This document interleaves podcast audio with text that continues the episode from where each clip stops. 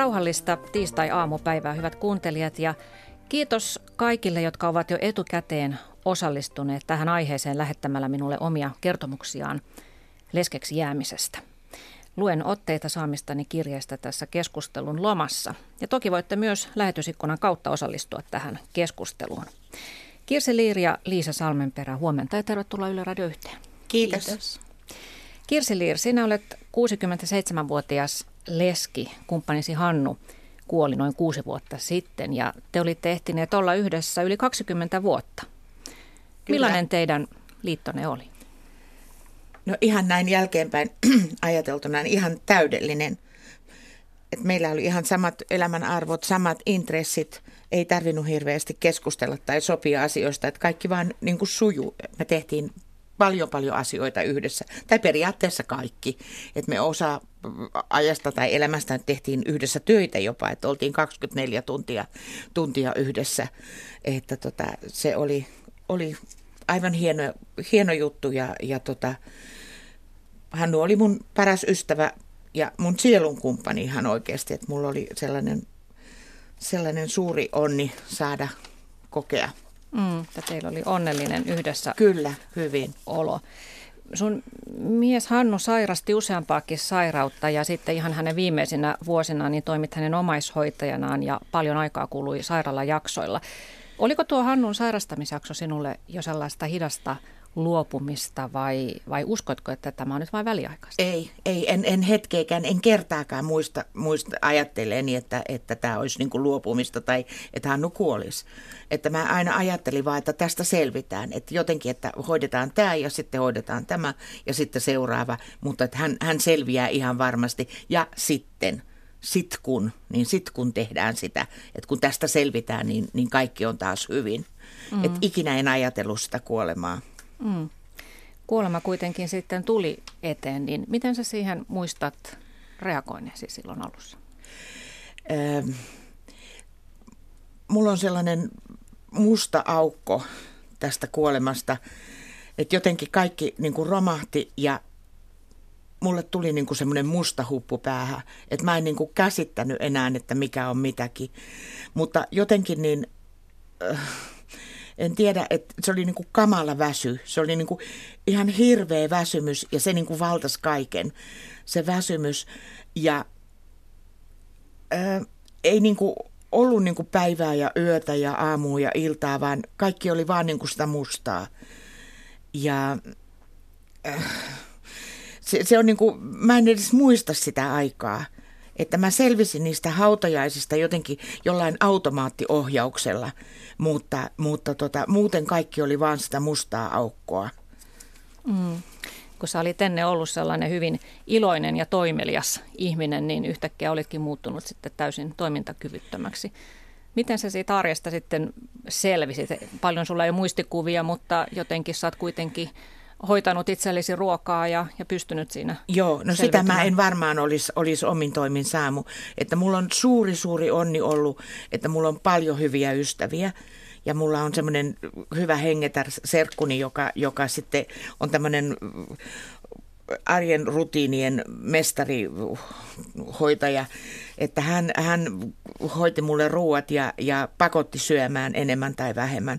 Ja mun ystävät myöskin, niin, niin he vaan pakotti mun elämään eteenpäin. Et joka aamu, kun mä heräsin, niin mä olin, olin pettynyt siitä, että mä taas heräsin, koska mä ajattelin, että voi kun mä voisin nukkua ja enkä heräisi enää ikinä. Ja mä vaan niin kuin häviäisin johonkin. Mutta sitten kun mä en herännyt, mä en hävinnykään, niin, niin tota, sitten vaan mun täytyy jotenkin niin kuin kömpiä sieltä sängyn pohjalta ylös. Mm, että jossain vaiheessa sitten se itkeminenkin loppuu ja, ja tajuaa, että sieltä on noustava ylös, mutta se vie paljon aikaa. Ö, psykoterapeutti Liisa Salmenperä, sä oot ohjannut vuosia, itse asiassa kaksikymmentäkaksi vuotta, kun se oli peräti Eläkeliiton leskien sopeutumiskursseja, yhtäkkiä yksin kursseja. Ja oot tavannut tuhansia leskiä näillä kursseilla ja kuullut heidän selviytymistarinoitaan. Miltä tämä Kirsin Ö, ensimmäinen suruvuosi sinusta kuulostaa, semmoinen totaalinen romahtaminen? Voi kuulostaa niin tosi todelle ja siihen niin kuin että mitä kokemuksia mulla on tästä auttamistyöstä. Että aluksi, että ihminenhän pyrkii niin kuin leskeytymisessä muodostamaan psyykkisen energian avulla mielikuvan kuolleesta puolisostaan. Ja kun se mielikuva rakentuu psyykkisen energian avulla, niin silloin usein kaikki niin kuin kehon toiminnot ynnä muut, muisti menee ja näin poispäin, niin ne niin kuin häiriintyy. Ja juuri tällaista muistin menetystä ja kaikki, niin kuin mitä sanoit Kirsi, niin kuulosti tosi tutulle. Mm. Että se suraminen voi olla semmoista mm. koko päivä työtä, joka vie psyykkistä energiaa tosi paljon. Kyllä. Koko päivä työtä, kaksikymmentäneljä tuntia, seitsemän päivää viikossa. Mm. Ja se on kuin semmoinen iso myrsky, joka tulee, että, että kaikki niin kuin aallot hyökyy, ne ikävän ja ahdistuksen ja kaipauksen aallot. Ja kuitenkin myrskyn jälkeen aina tulee tyveen sitten mm. lopussa. Moni leski, joka minulle kirjoitti näitä, näistä kokemuksista, niin käytti sanontaa, että on kuin putoisi mustaan aukkoon. Ja säkin myös puhuit tämmöisestä mustasta joo, hupusta. Kyllä, kyllä.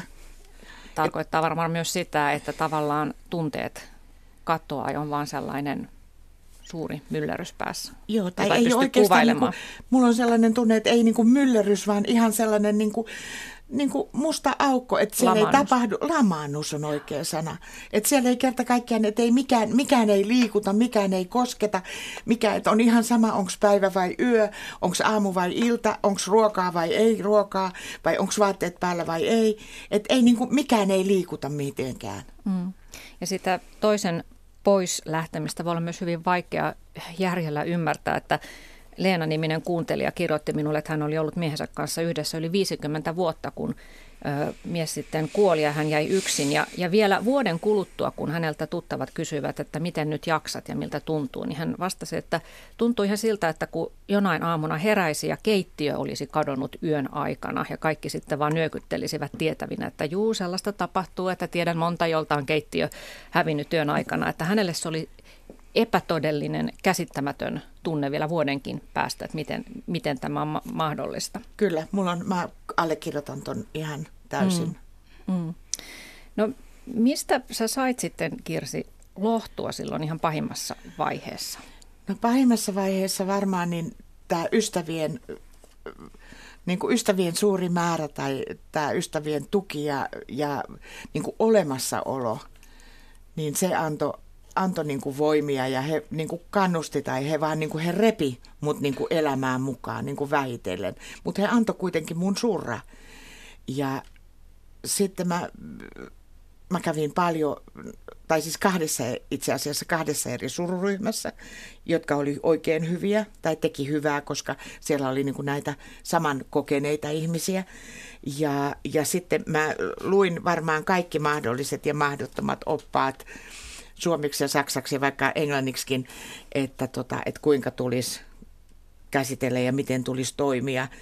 Että mä olin kyllä tosi, tosi informoitu, mutta, mutta se, se vaan ei mennyt sillä lailla, kun oppaissa sanotaan. Mm. Mikä ei mennyt niin kuin oppaissa sanotaan? No se ei, se jotenkin mä kuvittelin, että, että kun tekee näin ja niin ja noin, kun neuvotaan, niin, niin se on sitten niin kuin ohi. Mutta niin se ei ollut mun kohdalla. Että se auttoi ja mä ymmärsin asioita ehkä paremmin, mutta, mutta ei se muuttanut sitä mun tilaa sillai kovastikaan. Mm. Teoria ei tuntunut niin toimivan käytännössä. Just noin, mä en osannut vaan, vaan tota sanoa sitä. No mitä Liisa Salmenperä, sä ajattelet siitä, kun usein, mä en tiedä sanotaanko nyt näin näissä suruoppaissa, mutta usein kuulee sanottavan, että, että pitää nyt tehdä vain tämä surutyö ja ensimmäinen vuosi on vaikein ja sitten pitää jo mennä eteenpäin. Että voiko sitä surua aikatauluttaa ja ikään kuin suorittaa pois alta? Ei voi. Et suru on aina semmoinen henkilökohtainen matka ja surua ei voi niinku kiertää, ei alittaa, ei ylittää. Et usein se viisaus on siinä, että se niin kuin kannattaa elää läpi. Ja kyllähän se tosiasia on, että ensimmäinen vuosi, kun läpikäydään kaikki syntymäpäivät ja hääpäivät sun muut, niin ne kohdataan niin kuin ensimmäistä kertaa. Mutta se ei välttämättä ole niin kuin se, help, että se helpottaa sen jälkeen. vaan suru on sellainen, että entisaikaan ajateltiin, että suru on työ, joka tehdään ja sitten se laitetaan pakettiin. Mutta nykyään ajatellaan, että, että suru tekee työtä ihmisessä ja se on niin kuin henkilökohtainen. Jollakin se on vuoden jälkeen, jollakin kahden vuoden jälkeen. Ja sitten se voi olla, että suru asustaa niin kuin aina mielessä. Se on siellä mielikuvissa ja erilaiset tapahtumat voi niin kuin laukasta sen. Et esimerkiksi jos kuuntelee vaikka häävalssinsa, niin ei sellaista leskeä olekaan, joka ei itkemään rupea siinä kohdassa. Mm. Että sieltä tulee paljon niitä muistoja ja ne aina aktivoi. Mutta se kipeä ahdistus ja suru hellittää ajan myötä. Ja sitä myötä sitten niin kuin usein se yksi oleminen niin kuin siihen sopeutuu. Mm. Vaikka se pahin kipu hellittää, joo, niin ovatko ihmiset valmiita hyväksymään sen, että, että sitä surua ei sitten kuitenkaan ihan täysin voi suorittaa pois, vaan se jää loppuelämäksi jollakin tasolla sinne sisälle? Kyllä minusta, minun kokemuksen mukaan ihmiset hyväksyy, että kuka nyt hyviä muistoja haluaa pois, että niiden kanssa niin kuin oppii elämään. Mm. No miten helposti suru voi sitten muuttua masennukseksi, jos, jos tuota, se jää tavallaan vellomaan päälle? Sain nimittäin eräältä naiskuuntelijalta kirjeen ja hän kirjoitti, että he olivat, juuri niin kuin sinäkin Kirsi sanoit, että olivat miehensä kanssa olleet parhaita ystäviä, tehneet kaiken yhdessä ja kun mies sitten kuoli, niin hänen surunsa oli niin rankkaa, että hän ei oikein tahtonut edes jaksaa elää ja hän suunnitteli ja jopa harjoitteli päiviensä päättämistä seisomalla uimaportailla kaulaan asti vedessä ja mielikuvittelemalla siitä, että millaista, millaista olisi, kun se raukeus vähitellen hiipisi kehoon. Mutta hän ei sitten toteuttanut tätä aiettaan lapsensa takia. Mutta hän kirjoittaa, että vaikka hän sitten päätti, että nyt hän menee eteenpäin, hän kävi sopeutumiskursseja, meni mukaan vapaaehtoistyöhön, luottamustyöhön, sai tällä tavalla ikään kuin uutta sisältöä elämään, niin siitä huolimatta puolison kuoleman jälkeen se elämä muuttuu jollain lailla tarkoituksettomaksi. Ja hän sanoi, että semmoisesta niin kuin jatkuvasta masennustilasta ei olla kaukana. Mm. Onko tämä tuttua sulle, että se voi muuttua se suru masennukseksi? Kyllä siinä on, suruhan kuuluu luonnollisena ilmiönä alakulo. Ja koska niin kuin luopuminen, surun tärkein tehtävä on auttaa luopumaan. Ja aluksi melkein kaikki niin kuoleman kohdatessa käyvät semmoisen jonkunnäköisen shokkireaktion tai se alkuvaiheen.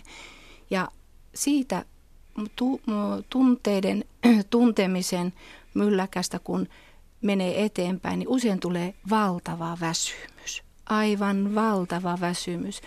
Sellainen, että kattelee ikkunoita ja miettii, että pitäisi pestä, pitäisi pestä, mutta ei kiinnosta eikä jaksa.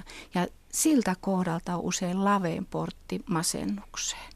Ja mikäli se mieli pysyy alakuloisena pitkään ja, ja ei pääse eteenpäin, niin silloin on kyllä tosi hyvä käydä lääkärillä, asiantuntijulla tarkistuttamassa se, että onko kyseessä diagnostisoitu masennus. Ja siihen saa sitten erilaista apua kuin se, että ihan yksinä yrittää pärjätä. Mm. Et kyllä tämä on niinku ihan todellinen riski leskeytymisessä. Mm. Sä oot, Kirsi, ollut nyt kuutisen vuotta leskenä, niin onko sulle tuttua tämmöinen, että tulee masennuskausia? On, on, kyllä. Kyllä on. Ja olen myös käynyt juttelemassa asiantuntijan kanssa, joo, silloin aikoinaan. Joo. Ja sä yhdistät sen masennuksen nimenomaan tähän leskeytymiseen? Kyllä, kyllä, ehdottomasti. Että sellaista ei ollut ei, aikaisemmin. Ei, ei, ei. ei. Mm.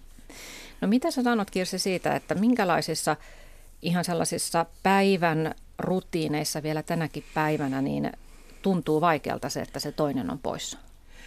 Mulle on kaikkein vaikeinta aamut ja aamukahvi ja lehden lukeminen ja, ja siitä keskusteleminen, mitä on tapahtunut, tai aamut ja herääminen. Ja mun miehellä oli aina tapana keittää meidän kahvit. Hän oli erittäin hyvä kahvinkeittäjä. ja, mm. ja tota noin, noin, se, se oli tosi ihanaa aamut. Ja myöskin ihan tämmöisissä niin kuin päätöksenteossa, että on hirveän vaikea yksin päättää jotain, että ostaa jonkun jääkaapin vaikka niin, että minkä merkkisen tai mitä toimintoja pitää olla. Että kun on toinen siinä, niin voi niin kuin keskustella ja, ja sitten päättää niin kuin yhdessä, että otetaan toi jääkaappi. Mm. Mutta itse yksin, niin mun on tosi vaikea. vaikea niin kuin tehdä semmoisia semmoisia päätöksiä, joissa täytyy olla niin kuin tietoa. Mm. Ja varmaan tosiaan olet aina tottunut kääntymään sitten puolisosi kyllä, puoleen, kyllä, niin onko nyt sitten sellaisia asioita, missä, mihin tarvitsisit apua, mutta et oikein halua pyytää siihen sitten ketään ulkopuolista? Äh, tai onko se vaikea pyytää apua nykyään? On vaikea pyytää, kyllä on vaikea pyytää. Et esimerkiksi tietokoneen kanssa, kun on ongelmia. Mun niin. mies oli tosi, tosi tota, noin, noin, näppärä tietokoneen kanssa ja mä oon äärettömän epätekninen. Niin, niin hän niin kuin hoiti kaikki, kaikki asiat, että mä sen kun kiljuin vaan ja hän tuli. Ja nyt vaikka mä kuinka kiljun, niin, niin apua ei löydy. Että mun täytyy mm. niin kuin ostaa se palvelu sitten. Mm. Näistä arjen rutiineista Pirkko-niminen kuuntelija lähetti mulle viestin, että hän kaipaa nimenomaan arkisissa tilanteissaan puolisoon, että on hirveä ikävä yksin asioiden toimittaminen, yksin syöminen, äänet hiljaisuudessa. Kuinka lautanen kalisee, kun veitsi osuu lautaseen. Ja itku purkautuu välillä suorana huutona. Tunne, ettei kukaan koskaan enää halaa. Tulisipa joku edes kokkaamaan kanssani. Eli juuri tällaisten arkisten asioiden jakaminen, sellaisia asioita, mitä ehkä aikaisemmin piti itsestäänselvyytenä. Ja nyt kun ne ovat poissa, niin kyllä, ne huomaan sen arvon. Kyllä, kyllä. Mm. No, mitä sä ajattelet sitten, Kirsi, siitä, että nyt ö, kun Hannu on poissa, että olet pohtinut sitä teidän mennyttä liittoanne, niin onko sulla tullut sellaisia mietintöjä, että et pohtisit, että, milla, että olitko sinä tarpeeksi hyvä ja olisiko pitänyt tehdä jotain kyllä, toisin? Kyllä, tuhat ja... kertaa, tuhat kertaa. Ja jos, sa, jos saisin niinku uudestaan tai aloitettaisiin alusta ja tämä mm. olisi niinku mennyttä, niin, niin tota, mä tekisin monta, monta asiaa eri tavalla.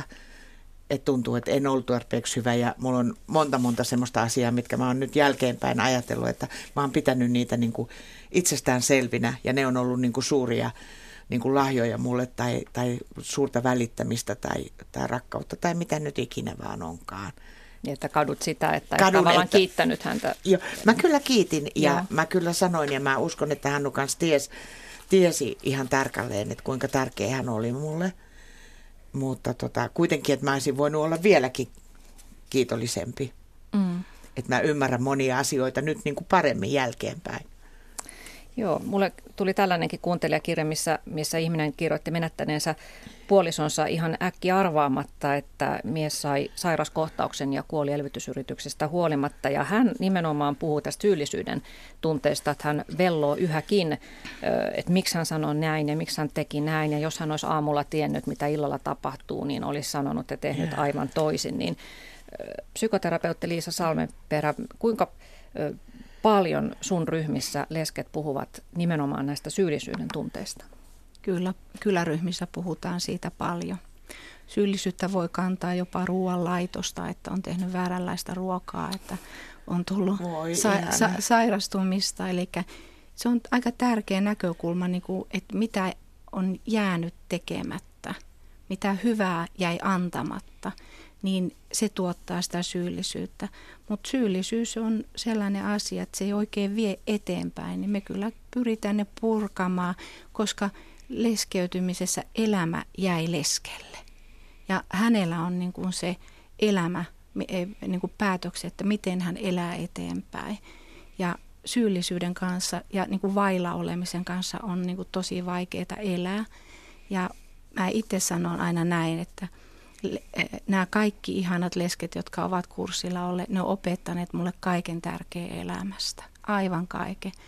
Eli jo silloin nuorena, kun mä aloitin vuonna yhdeksänkymmentäviisi näiden kurssien ohjaamisen, niin, niin, niin mä ymmärsin se, että kenelle tahansa voi tapahtua, mitä tahansa, milloin tahansa, joka tekee niin kuin kiitollisen näkökulman tähän elämään, että yritän elää niin, etten koskaan ohita tilannetta, jossa voin sanoa läheisilleni, että minä rakastan teitä. Mm. Ja se kai on se suurin niin kuin oppi elämässä, että oppii tämän kiitollisuuden kautta niin kuin kunnioittamaan elämää. Ja se, joille elämä on jäänyt, niin sitten auttaa eteenpäin näkemään ne kaikki vielä jäljellä olevat mahdollisuudet toteuttaa omaa upeaa elämää. Kyllä. Tässä edellä, kun kerron tästä kuuntelijakirjasta, niin hän oli menettänyt puolisonsa tosiaan äkki arvaamatta sairauskohtaukseen, ja sitten taas Kirsi menetti oman puolisonsa niin, että hän puoliso uupui pitkän sairauden ö, takia. Niin tota, miten Liisa Salmenperä, arveletko, että se suruprosessi eroaa jotenkin siinä tapauksessa, että menettää puolison tosiaan ihan kerta laakissa ilman mitään ennakkovaroitusta, tai sitten, että on ollut siinä edeltänyt pitkä, pitkä sairastamisjakso? Kyllä se eroaa sillä lailla, että, että useinhan niin se niin sanottu shokkireaktio tai se suuri, suuri kriisi niin tulee siinä vaiheessa, kun puoliso sairastuu. Ja kun sairaus on pitkäaikainen, niin siihen tietyllä tavalla kerkee niin kuin jollakin tapaa maistelemaan sitä mahdollisuutta, että elämä ei jatko, että tämä on todella vaarallinen tauti. Ja silloin niin kuin, se ei silti helpota sitä, että kun puoliso sen viimeisen henkäyksen henkäsee, niin se on ihan samanlainen se kuoleman kokemus. Mutta äkkiä arvaamatta niin se tulee silloin. Ja silloin ei ole enää mitään mahdollisuutta puhua, ei, ei, ei, kaikki ohi. Et kuolema on täysin ylivoimainen vastustaja, se saa kiinni meitä joka päivä, eli siinä mielessä se äkkikuolema niin suistaa usein niin kuin erilaiseen prosessiin kuin se pitkä sairastaminen. Mm. Oliko mm. teillä, Kirsi Lihr, niin, että kun miehesi sairasti tosiaan useamman vuoden, että ehdittekö te puhua siitä mahdollisuudesta, että hän jättää tämän elämän? Ei. Että hänkään ei hän siihen ei, uskonut? Ei, ei hän, hän, hän ei ottanut myöskään sitä vaihtoehtoa huomioon, että hän kuolisi. Että hän oli ehdottomasti sitä mieltä, että tämä jatkuu näin. Mm, että sillä että tavalla sä et pystynyt siihen valmistautumaan ei, oikeastaan. Ei. Joo. Kuuntelette siis Yle Radio yksi. Puhumme elämänmuutoksesta, siitä kun yllättäen jää leskeksi pitkän liiton jälkeen. Ja, ja täällä on kuusi vuotta sitten leskeksi jäänyt helsinkiläinen Kirsi Lihr kertomassa omaa kokemustaan, ja sitten meillä on psykoterapeutti Liisa Salmenperä, ja hän vetää ja on vetänyt pitkään leskille sopeutumiskursseja. Kirsi, sä olit yli kaksikymmentä vuotta Hannun vaimo. Nyt Kyllä. sä oot muuttunut vaimosta leskeksi. Niin onko sun, onko sun täytynyt tavallaan luoda jotenkin identiteettisi uudestaan, se käsitys siitä, että kuka minä olen nyt ilman, ilman miestä?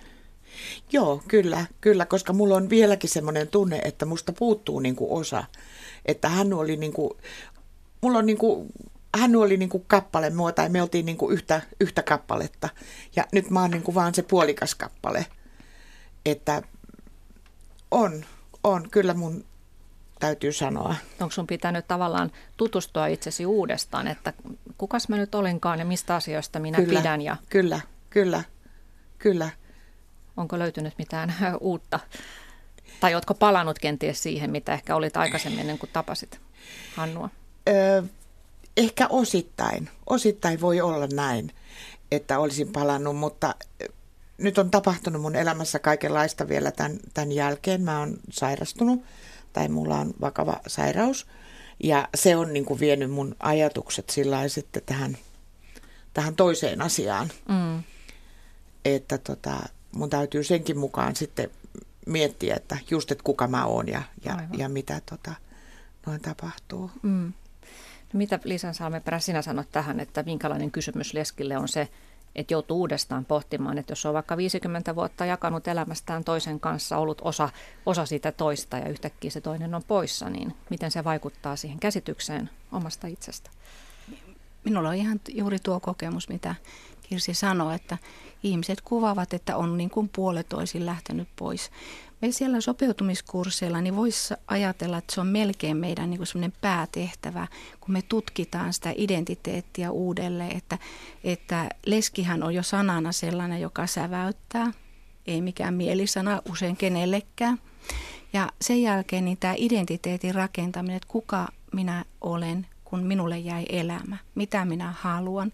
Ja meillä on aika isona prosessina siellä tämä ajatusten viikkaaminen sillä lailla, että me tarkastellaan erilaisia uskomuksia, avataan sitä eteenpäin elämää, selviytymiskeinoja ja pyritään siihen, että ihminen ei löisi niin kuin lukkoon mitään, että ei enää koskaan ketään, ei enää ikinä mitään, että se kuitenkin ne kaikki elämän niin kuin mahdollisuudet olisi edessä avarana.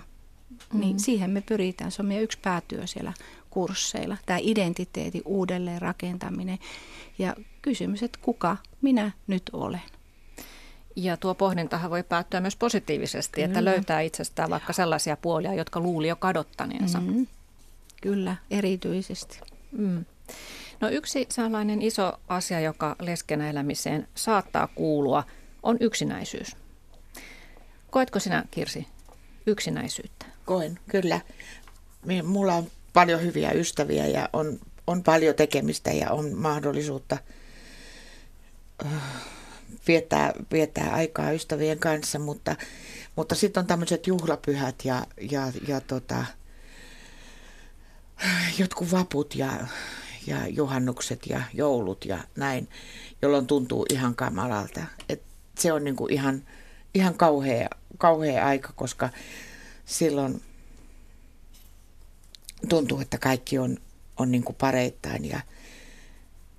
ja mm, miten sä silloin sitten siedät sitä yksinäisyyden tunnetta? Se on vaan pakko sietää, että se on vaan niinku mentävä pää edellä siitä läpi. Mm. Et tuo, tai niin kuin musta tuntuu sillä, koska mä en ole keksinyt mitään keinoa. Että mä toki vietän, vietän pyhiä mun ystävien kanssa ja, ja näin, mutta, mutta semmoinen, koska mä, nyt mä puhun hölmösti, mutta tota, noin noin... Että tavallaan hakeudut sitten ystävien joukkoon. Hakeudun juuri, tai niin. sitten, sitten vietän ihan yksin, että en halua niin kuin tietää, tietää vaikka... Keksitään, sanotaan nyt vaikka vapusta, niin. Että en lähde mihinkään, enkä kaiva ylioppilaslakkia esille, vaan olen kotona ja olen niin kuin ei oliskaan. Joo, joo. Ö, uskalletaanko tästä yksinäisyydestä puhua näissä leskien sopeutumiskursseilla? Kyllä, mitä kyllä puhutaan. Että se on iso asia. Siis yksinäisyys on ihan niin kuin oikeastaan ydinkohta ja yksinäisyyshän on todella raastavaa. Ja se minun mielestä yksinäisyys on Suomen maassa pahin ongelma, koska se syrjäyttää, se tekee mielenterveysongelmia ja mitä kaikkea muutakin.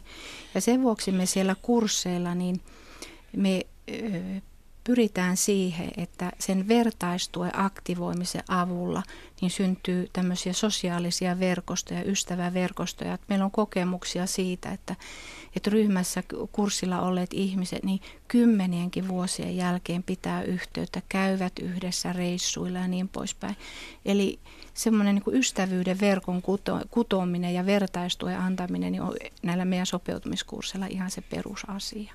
Ja sillä me pyritään niin kuin ennaltaehkäisemään sitä yksinäisyyden kokemusta, joka aluksi kun leskeytyy, niin ei jaksa, ei pysty.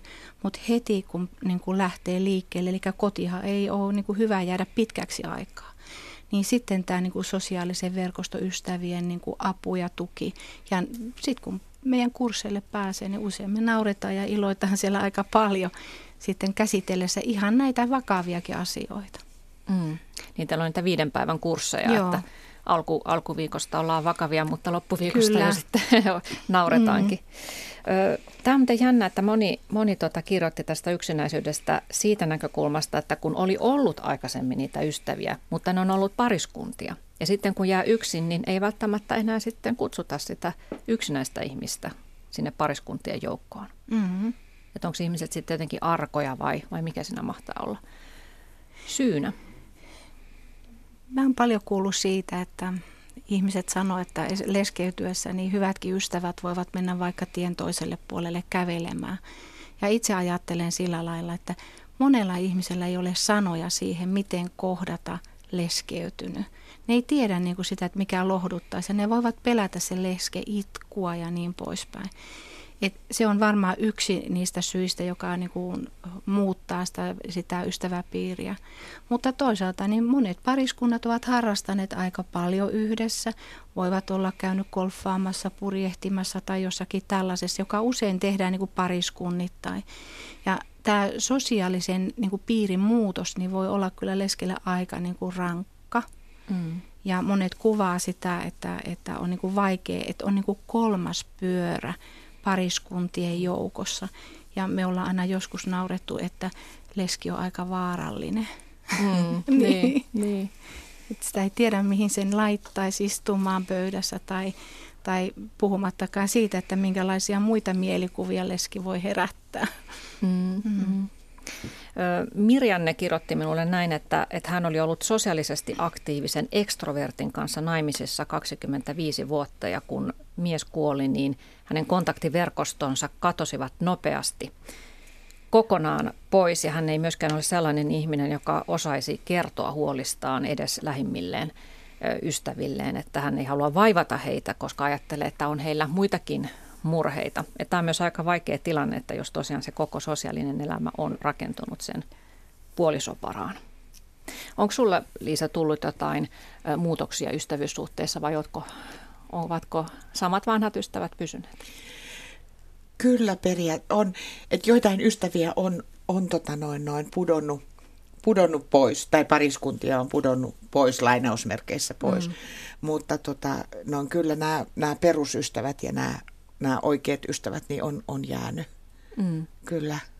Ja, ja kun sinulla ei ole lapsia, niin ystävien merkitys on On vielä paljon, isompi. paljon suurempi, kyllä. Joo. Joo. Sitten Laura kirjoitti minulle ihan hyvän pointin, että kun hänellä on kanssa ollut yksinäisyyttä ja, ja toki on saanut lapsilta ja ystäviltään tukea, mutta, mutta aika paljon joutuu olemaan myös yksin, niin lemmikki koira on ollut hänelle suurena lohtuna ja tukena. Että aluksi koira oli myös kätevä siinä mielessä, että se pakottaa siihen päivärytmiin kiinni, pitää mennä kolme kertaa päivässä ulos, mutta että se koira on suuri lohduttaja ja tuo iloa elämään, että ei pitäisi myöskään väheksyä lemmikkien Näin on. merkitystä. Mm-hmm. Uskon hyvin. No, tuossa vähän jo sivuttiinkin sitä, että miten muut ihmiset reagoivat surevaan ihmiseen ja, ja kerroit, Liisa, että kuulet tällaista, että saattavat ystävätkin vaihtaa kadulla toiselle puolelle, ettei tarvitsisi kohdata sitä surevan ihmisen tilannetta, niin miten sinä, Kirsi Lihr, toivoisit, että muut ihmiset suhtautuisivat toiseen, jos he tietävät, että tämä, on, tämä ihminen on kokenut suuren menetyksen? No, jos ei löydä sanoja ja jos ei niin kuin tiedä, kuinka, kuinka pitäisi kohdata, niin mun mielestä riittää kosketus. Että ottaa olkapäästä kiinni tai halaa tai pitää kädestä. Musta se on ihan niin kuin semmoisen osanoton merkki ja, ja auttaa ja, ja edistää asiaa, että et jos ei löydä niin. sanoja, niin, niin ei tarvitse sanoa mitään, koska kukaanhan ei voi tuoda tätä edesmennyttä takaisin, mutta se, että joku välittää ja ottaa osaa ja pitää kädestä tai sitten ihan, että tekemällä, tekemällä jotain, jotain konkreettista, mitä joka tapauksessa tarvitsisi tehdä, että just niin kuin Liisa puhui tästä ikkunanpesistä, että, että ei huvita esimerkiksi, niin, niin joku tulee ja, ja sanoo, että okei, että mä pesen sulle nyt nämä ikkunat. Niin sehän on suuri ilo ja siinä on niin kuin muuta tekemistä kuin sitä suremista, kuin puhumista siitä, siitä kuolemasta. Mm. Onko sulla tällaisia hyviä kokemuksia, on, että ystävät on. ovat tulleet tekemään jotakin konkreettista on, kotiin? Kyllä, on. on. Mm. Öö, Katri kirjoitti minulle, että hän menetti äkkiä arvaamatta miehensä ja, ja kun tämä kuolintieto levisi, niin sitten seurasi puheluita ja, ja lisää puheluita, kukkia ja ihmisiä ja kirjeitä tuli postilaatikkoon, tuotiin ruokaa ja viiniä ja, ja, ja taas kukkia ja taas puhelin soi, WhatsAppi vinkui, villasukkia kannettiin kotiin. Ja hän muistaa ajatellensa silloin, että voi miten ihanaa, että minusta välitetään, koska kohta tämä on ohi. Puhelin vaikenee ja kauneimmatkin ruusut kuihtuvat. Että, ja myös Pirkko kirjoitti, että alkuviikosta tuli puheluita, loppuviikolla ei enää mitään ja sitten alkoi sellainen välttely, koska ilmeisesti ihmiset ajattelivat, että antaa sen nyt siellä surra rauhassa, että ei mennä häiritsemään. Mutta sä, Kirsi, sanoit, että kannattaa vaan uskaltaa mennä. Ilman muuta, ilman muuta. Eikä tarvitse sen kummemmin puhua tai, tai lohduttaa tai mitään. Jos ei löydä sanoja, niin se riittää, että koskettaa. Että tietää, että joku välittää. Että siellä on joku niin kuin tukemassa. Mm. Sä oot asunut myös pitkään Itävallassa ja sinulla on myös sielläkin ystäviä. Niin miten siellä on erilainen kulttuuri tämän surun kohtaamisen kanssa? No mä koin suurenkin eron siinä, että, että tota Itävallassa ihmiset koskettaa toisiaan paljon helpommin. Ja siellä ei myöskään niin kuin pidetä semmoista niin kuin rajaa siinä, että, että sopiikohan nyt ja mitäköhän hän nyt ajattelee ja voi hyvänen aika sentään ja ei saa surevaa häiritä ja näin. He, he on hirveän mutkattomia siinä, että, että he, he tulee ja tekee ja, ja ottaa osaa ja ja näin, että paljon enemmän, että me ollaan, me suomalaiset ollaan sillai jotenkin, että meillä on tämmöinen oma piiri, jota ei saa niin kuin rikkoa, tai tämä oma niin kuin yksityisyys, että ei saa, ei saa niin kuin häiritä toisia ihmisiä. Tai mä en osaa tätä kuvailla, mutta kuitenkin niin, niin se, se suhtautuminen on niin kuin mutkattomampaa mm. kuin meillä. Joo, tuskalletaan tulla lähelle. Kyllä. Mitä Liisa Salmenperä sinä sanot tästä, että miten sureva pitäisi, tai pitäisi uskaltaa kohdata? Niin, tämä on kysymys, jota on kysytty aika usein minulta, ja kyllä varmaan tähän meidän Suomen kulttuuriin niin kuuluu kyllä tämmöinen ihan kliseemäinen, niin kuin sanotaan, otan osaa suruun, ja paljon kun on ihmiset, me ollaan paljon mietitty sitä, niin osaa se ihan tämmöinen kulttuurinen sanominen lohduttaa, mutta kyllä se koskettaminen ja, ja jutteleminen on niin kuin usein paljon lohduttavampaa. Mutta sille, kun tuossa tuota kirjettä luit, niin tulee mieleen, että siinä surun ja puolison kuoleman alkuvaiheessa kaikkia on hirveän isossa mylläkässä. Eli siellä tosiaankin tulee osaottoja kaikkea ja ne menee vähän niin kuin sitten ohikin ja joskus vähän liiallisenakin. Mutta usein sen jälkeen, kun tulee hautajaiset, niin tulee niin sanottu kuoleman, su- kuoleman hiljaisuus. Ja sitä ei voi niin kuin kuvitella, että mitä kaikkea se on. Ja useilleskellä on se hirmuinen tarve puhua, mutta kun niitä ystäviä ei tule ja silloin jos on lapsia, niin ei viiti niitäkään enää sitten kauheasti jonkun kuukauden jälkeen niin kuin rasittaa sillä, että koko ajan vaan kelaa sitä samaa asiaa, samaa asiaa.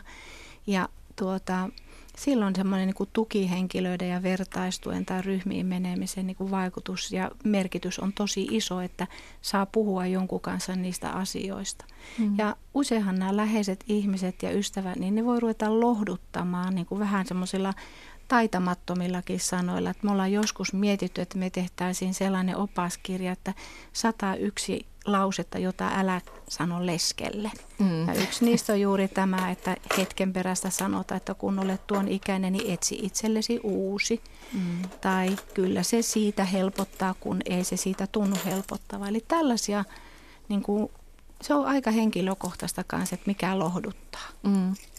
No vaikuttaako siihen, että tulee usein hautajaisten jälkeen tuollainen kuoleman hiljaisuus, kukaan ei enää ota yhteyttä, niin se, että meillä on kuitenkin ennen vanhaan puhuttiin suruajasta, jonka aikana ei saanut häiritä, niin onko se jäänyt tavallaan ihmisten mieliin sellaisena, että ei nyt ole soveliasta mennä?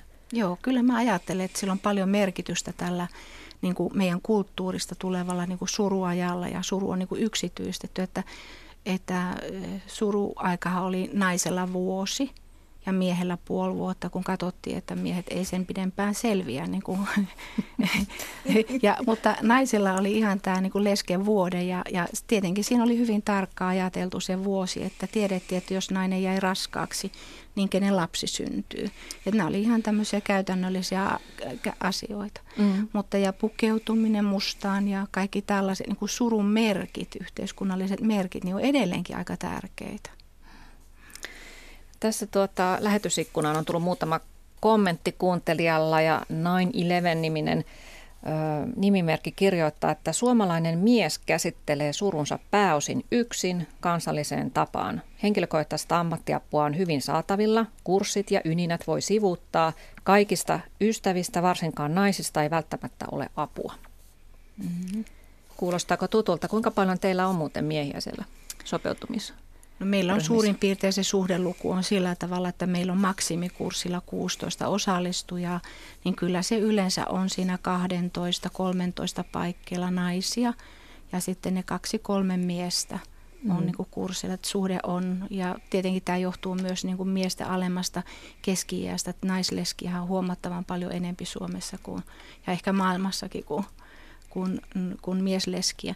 Ja tuosta miesten tuosta lukijakirjepalautteesta niin sen verran, että kyllä sellainen kokemus on, että miesten suru on erilaista tietyiltä osin, että miehillä on monesti tällaista suoraviivaisempaa, joka kanssa ehkä tulee kulttuurista, ja naiset vähän niin kuin vatkaa edestakaisin siellä tunneverkostossa, itkevät ja, ja, ja sanottavat sitä surua, mutta miehet itkee hiellään. Ne usein juoksee maratonilla ja korjaa laiturin ja, ja puutarhan. Ja, et, ja tiedetään, että toiselle sukupuolelle niin kuin vastakkaisella tavalla käsittely niin usein vie suru, suruprosessia eteenpäin.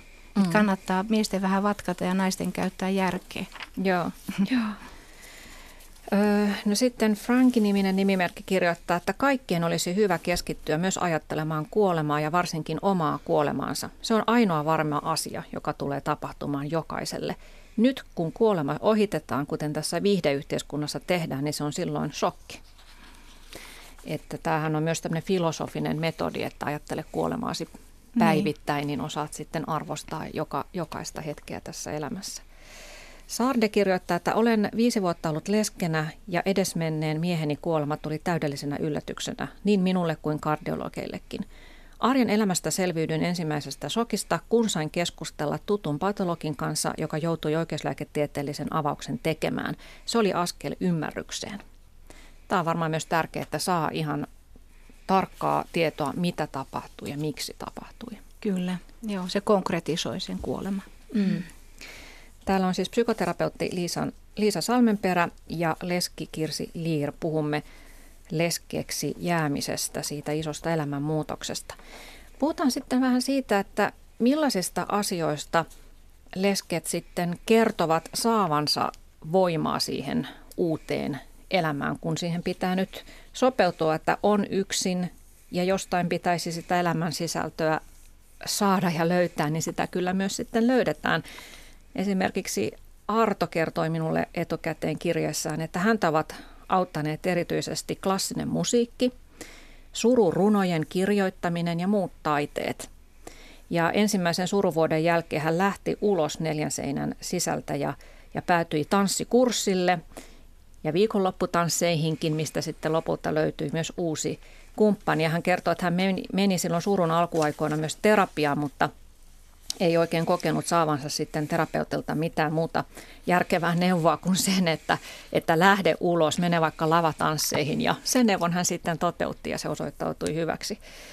Mirjanne kirjoitti minulle, että on ollut kovaa työtä tämä sureminen ja että hän, hän teki valtavasti, että hänellä se suru meni tavallaan käsiin ja jalkoihin. Että käveli paljon, teki tilkkutäkkejä, neuloi villapuseroita ja remontoi kotia ja tavallaan ehkä myös kohdisti sitä, sitä henkistä oloa valtavaan tekemiseen, jolloin sitten hän itse asiassa sairastui itse ja lopulta ymmärsi, että hänenkin pitää nyt niin kuin ehkä myös keskittyä siihen itse menetykseen. Mutta monesti näissä, näissä tulee näissä kuvauksissa, että tämmöinen fyysinen tekeminen auttaa.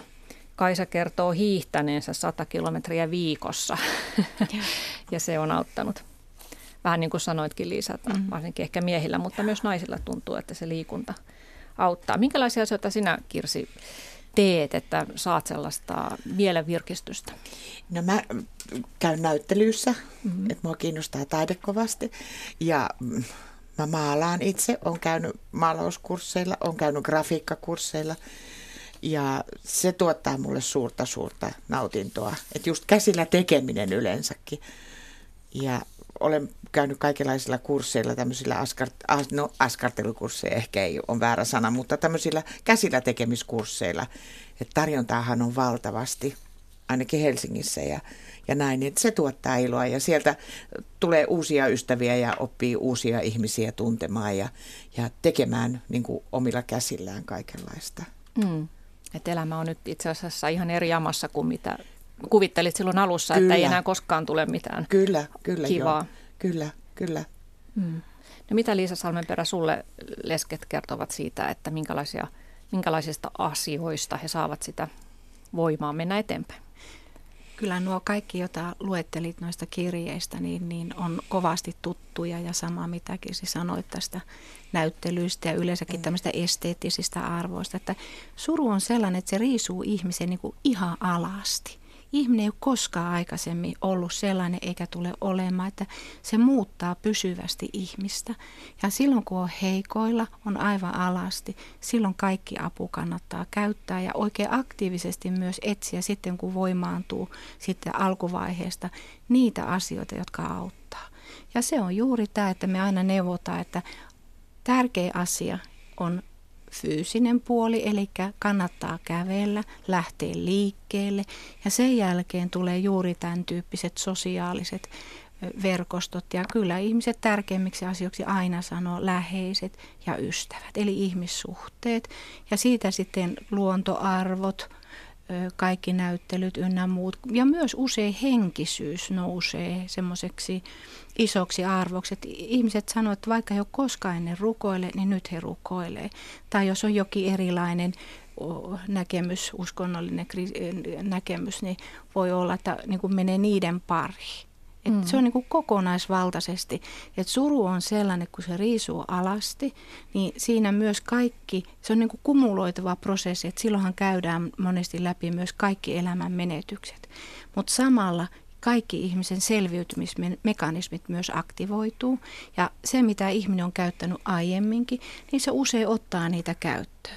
Mutta näin isossa, kun puolison kuolema on, niin kannattaa myös opetella kaikkia uusia. Eli mennä vähän omalta mukavuusalueelta pois, että vaikka ei ole koskaan käynyt taidenäyttelyssä, niin menee kerran.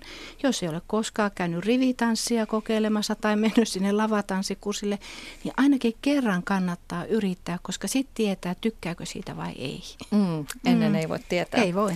Mm. Tuossa tuli jo vähän esille se, että, että naisleskiä on enemmän kuin miehiä ja itse asiassa heitä on suurin osa leskistä on naisia, että Suomessa on noin kolmesataatuhatta leskiä ja heistä naisia kaksisataaneljäkymmentätuhatta. Ja mä luin myös tällaisen hämmästyttävän tiedon, että länsimaissa joka toinen yli kuusikymmentäviisivuotias nainen on leski. Eli tämä on todellakin, voi sanoa, että enemmän, enemmän naisten asia ja toki siihen vaikuttaa se, että naiset ovat yleensä avioituessaan miestään nuorempia ja elävät pidempään kuin miehet. Ja sellaisenkin tutkimustulos hiukan hätkähdytti, että leskien terveydentila on huomattavasti huonompi kuin parisuhteessa olevien ihmisten. Ja, ja puhutaan myös tällaisesta särkyneen sydämen syndroomasta, että voi fyysinen terveys romahtaa sen surun kokemisen myötä. Ja esimerkiksi joku perussairaus, joka on ollut aina, niin se sitten yhtäkkiä äityy todella pahaksi sen jälkeen, kun on jäänyt leskeeksi. Onko tämä tullut, Liisa, sulla esille, että ihmiset fyysisesti sairastavat leskenä enemmän? Kyllä, kyllä se tulee ja usein myös niin kuin erityisesti esimerkiksi omaishoitajilla, koska he ovat niin kuin hoitaneet tätä mm, puolisoansa pitkään ja usein siinä on niin kuin unohtunut se oman terveyden ylläpitäminen tai edes se huomioiminen, koska on koko ajan toista varten ja sitten kun puoliso kuolee, niin silloin jää niin kuin havainnoimasta omaa terveydentilaansa ja kyllä mun oma suositus on aina, että kun puoliso kuolee, niin puolen vuoden, vuoden sisällä olisi hyvä käydä ihan todella hyvä terveystarkastus lävitse, jossa katsotaan kaikki nämä niin kuin perustoiminnot läpi. Ja sillä niin kuin taataan sitä, että ei laiteta niitä sairauksia sen surun piikkiin, vaan että sairaudet hoidetaan sairauksena, että tutkimuksethan osoittavat siitä, että riski sairastua on huomattavasti suur, suuri le, leskillä verrokkiryhmään verrattuna. Mm. Mm. No Kirsi Lihr, myös sinulle on käynyt niin, että olet nyt leskenä eläessäsi sairastunut vakavasti, niin miltä susta on se tuntunut, kun nyt sitä kumppanin tukea ei ole tässä tilanteessa saatavilla? No tietenkin se olisi ihanaa, että olisi, olisi tota noin, noin tukia tässä lähellä, mutta, mutta toisaalta niin mä, mä koen niin, että, että onneksi Hannu ei, Hannun ei tarvitse kokea tätä, tätä mun sairautta, koska, koska se on niin rankka. Mä ajattelin aina silloin Hannun sairastuttua, että voi kun mä voisin olla se sairas eikä Hannu, koska silloin mä tietäisin just missä mennään, mä tietäisin oikeasti miltä, miltä musta tuntuu, koska mä kuvittelin, että Hannu niin kuin kaunistelee mulle asioita, koska hän ei halunnut niin kuin mun huolehtivan ja hermostuvan ja, ja, ja hätäilevän. Ja just näin, niin sen takia musta on hyvä, että, että Hannu ei ole nyt, kun mä oon vakavasti sairas, että hän ei joudu niin kuin sitä mun, mun sairautta kokemaan, että se riittää, että hän koki sen omansa. Koska se on tosi, tosi, tosi, tosi, tosi raskasta olla siinä, siinä mukana niin kuin mm. kanssakulkijana. Niin, että sä ajattelet tässäkin hänen puolestaan tavallaan kyllä, hänen kyllä. hyväksi. Ö, oletko sä kaivannut näiden vuosien aikana uutta suhdetta? että tulisi joku uusi kumppani?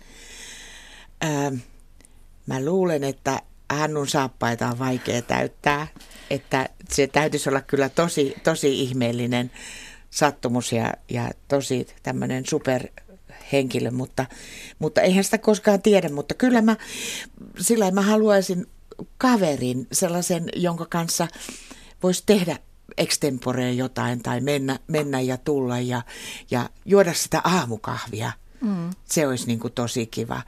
Ja olisi joku, jolle kertoisi kaikkia, mulla on kaikenlaisia hassuja ideoita, yksi, kaksi, niin, niin olisi niin kuin ihana, kun, kun voisi niin kuin jollekin kertoa ja joku sanoisi, että joo, joo. Mutta, tota, noin, noin, mutta muuten niin en ole sen kummemmin ajatellut. Mm. No mitä Liisa Salmenperä yleensä lesket ajattelevat siitä uuden kumppanin mahdollisuudesta? Minkälainen tilanne se on alkaa luoda uutta suhdetta? Kyllä, kyllä se aina mielessä väikkyy leskilläkin ja, ja tota, kyllä mä itse ajattelen, että ihminen on tehty ihmistä varten, eli iho ikävä ja ihmisen ikävä on suuri ja se on meidän perustarpeet ja luotu meihin. Mutta sitten tämä, että, että onko sitä kumppania niin kuin ihan konkreettisesti saatavilla. Mutta aamorilla on terävät nuolet, että se ei katso kyllä ikää. että sitä, niin. sitä oikeasti voi kyllä rakastua missä iässä tahansa. Eihän se siinä suru alkuvaiheessa ole niin kuin ensimmäinen asia, joka tulee mieleen. Mutta, ja sitten muistan sellaisen, kun kerran eräs mies sanoi minulle, että ei lesken kanssa voi mennä yhteen, kun joutuu haamunyrkkeilemään vainajan kanssa koko elämän. Ja sitä ei voi voittaa. Eli tämä kulta, kultaiset reunat tulee usein niin kuin se kuolleen puoliso ympärille. Ja, ja se kai on aika niin kuin erikoinen lähtökohta, että jos äh, sellainen ihana ihminen tulee vastaan leskellä, jonka kanssa miettii sitä yhteistä asumista tai kahden katon taloutta, niin on tämä, että joutuu puhdistamaan niin kuin sen oma asenne juuriston siitä, että ei vertaile, vaan että uusi ihminen tulee uuteen kohtaan, jossa on niin kuin uudet liittymisen niin kuin hakaset molemminpuolisesti ja että siitä tulisi tasavertainen. Mutta mä tunnen ihan valtavasti ihmisiä, jotka ovat iäkkäämpänä leskeytymisen jälkeen myös löytäneet uuden ihanen kumppani. Mutta sehän ei ole mikään perustarkoitus, koska ihmiset myös yksi eläessään voivat hyvin ja ystävien kanssa niin kuin elävät. Että ei ole, niin kuin, se ei ole ainoa oikea malli, mutta toiset päätyvät siihen. Mm. Kyllä. Koskaan ei tiedä, mitä tapahtuu mm. elämässä. Myös hyviä asioita voi tapahtua. Ö, sain Tellervo-nimiseltä kuuntelijalta kirjan, jossa hän kuvaili ö, surun muuttumista. Hän on viisikymmentä vuotta, oli ollut yhdessä miehensä kanssa ja, ja tuota, kertoo, että huomasi silloin vajaa vuosi tapahtuman jälkeen, niin ensimmäinen valonpilkahdus oli se, että kun hän huomasi talitintin nokkivan huurteisella omenapuun oksalla auringonkukan siementä. Hän on kuunnellut paljon klassista musiikkia ja, ja nauttii aurinkonnousuista ja tähtitaivasta, mutta suru on edelleen päivittäistä. Suru istuu kuin lintu olkapäällä, lehahtaa lentoon yllättäen. Sana, musiikki, mikä tahansa nostaa kaipauksen pintaan, mutta se ei enää koske kuten ennen. Millä tavalla, Kirsi, sinun surusi on muuttanut muotoaan? Joo, on muuttanut sillä lailla muotoaan, että, että se on joka päivä olemassa. Mä joka päivä muistan Hannua jollain tavalla, mutta se ei enää pillahduta mua itkuun. Että elämä jatkuu. Kyllä. Kiitoksia, Kirsi Lihr ja Liisa Salmenperä. Kiitos.